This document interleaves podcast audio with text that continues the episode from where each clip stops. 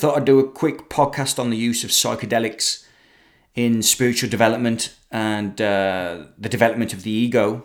Um, I was having a conversation with a good friend of mine. He's he's big into shamanism and the role of psychedelics. He's a a big believer that they should be legalized and made freely available.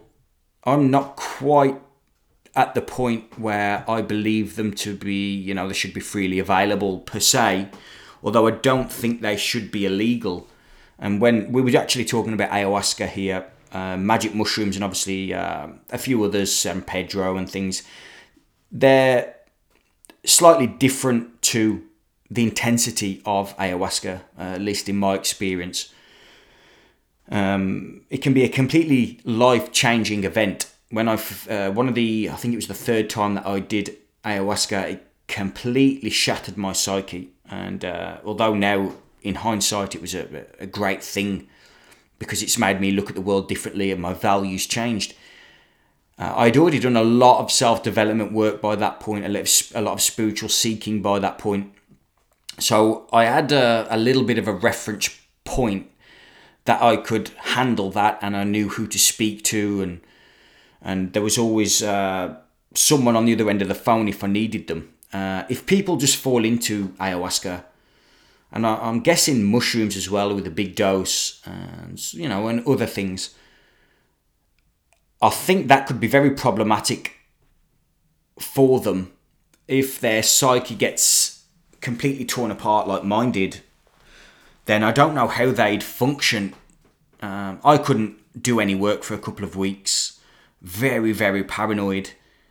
Um, not suicidal in the sense that I thought I was going to, you know, kill myself or wanted to kill myself or anything, but at the point where I thought, yeah, I can understand at this point suicidal thinking, suicidal thoughts, complete obliteration. I didn't know what on earth was going on at the time. And when I was speaking to my friend about this, he he was more of the opinion that uh, it always works out to be a benefit. And although that goes for everything in life, I think we need to be very careful when suggesting people take these these sacred plants. And if we use ayahuasca again as the main plant that I'm talking about here, uh, it's so intense and so and, and if it's done in the right environment um, can completely change your outlook on life in one evening. As they say, it's numerous years of therapy in one night. I have experienced that. Um, I don't know if it was years of therapy, but uh, it was so intense that I I know that the average person who has done very little ego development work, who has no spiritual grounding, they could go into a state of psychosis. Uh, most people are neurotic anyway. So when the mind is being picked apart like this and you have to come face to face with the suppressed and repressed emotions that you've got going on, a lot of people cannot handle that in such a short amount of time. That's why a, a very skilled therapist can pick that uh, pick that apart and, and do it over a period of time. Ayahuasca does not give you that time you have to deal with it there and then. Yes, it's a healing process and it's very, very sacred, but is it for everybody? Most certainly not. And uh, I see a lot of people who do it, they go out to the world and, and tell everybody else about it, how magnificent it was and and uh, how it could help them. And I think that's a very dangerous place to be. Um, when I say she, I mean the Madre, Mother Ayahuasca. When she does call, you know if it's called you, and that doesn't generally come through other people from my experience. Um, when I first started looking into doing ayahuasca, uh, it, I come across it with Terence McKenna reading one of his books, and then uh, an old business colleague of mine. I mentioned it to him, and he, funnily enough, a couple of weeks before had done ayahuasca, and that is when I uh, started, you know, uh, not experimenting, but working with ayahuasca. So it sort of falls into place like a tapestry. And if you force these things onto other people, I think you're doing a disservice both to yourself, to them, and to the medicine itself. It's such a sacred thing that it doesn't need to be pushed onto people.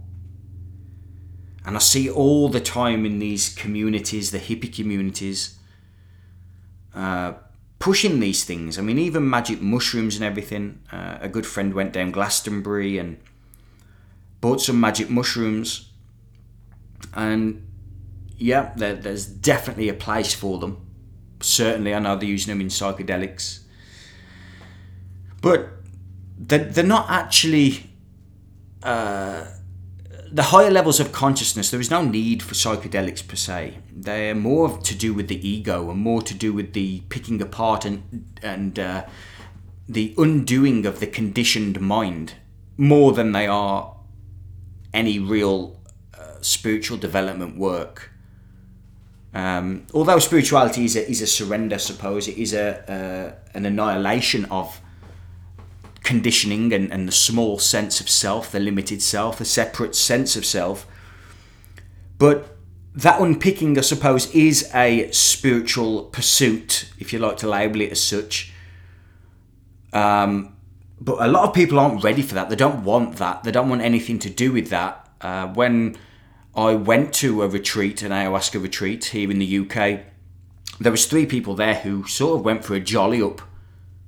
They went because uh, a friend told them about it, and they it seemed like they were just going on a, a bender for a few days. Obviously, after one night, that all changed, and they they were great people, but they didn't go there with that intention, uh, and they very much struggled with it.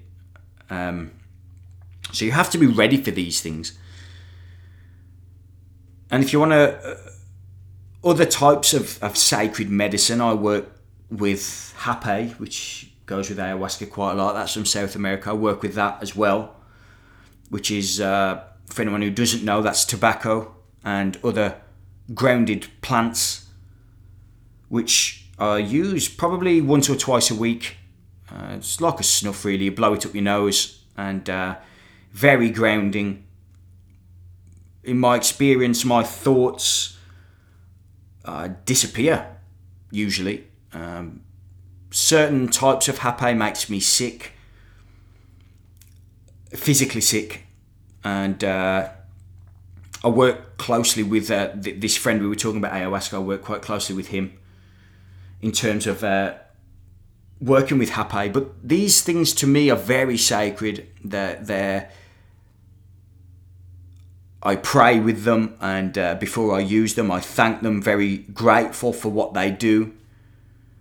But these things can be abused by people who don't have that uh, recognition of sacredness. They're, they're too busy in their day to day life. I know of a guy who, who does a lot of gaming and he uses Hape while he's gaming. I think that's uh, like cocaine, basically. That's how he uses it and there is a, a phrase that Hape is the cocaine of the Amazon. I don't believe that. I think it's very disrespectful per se. I mean, cocaine is a plant in of itself. If you use it, not cocaine, what we know. Um, just do your own study on all that.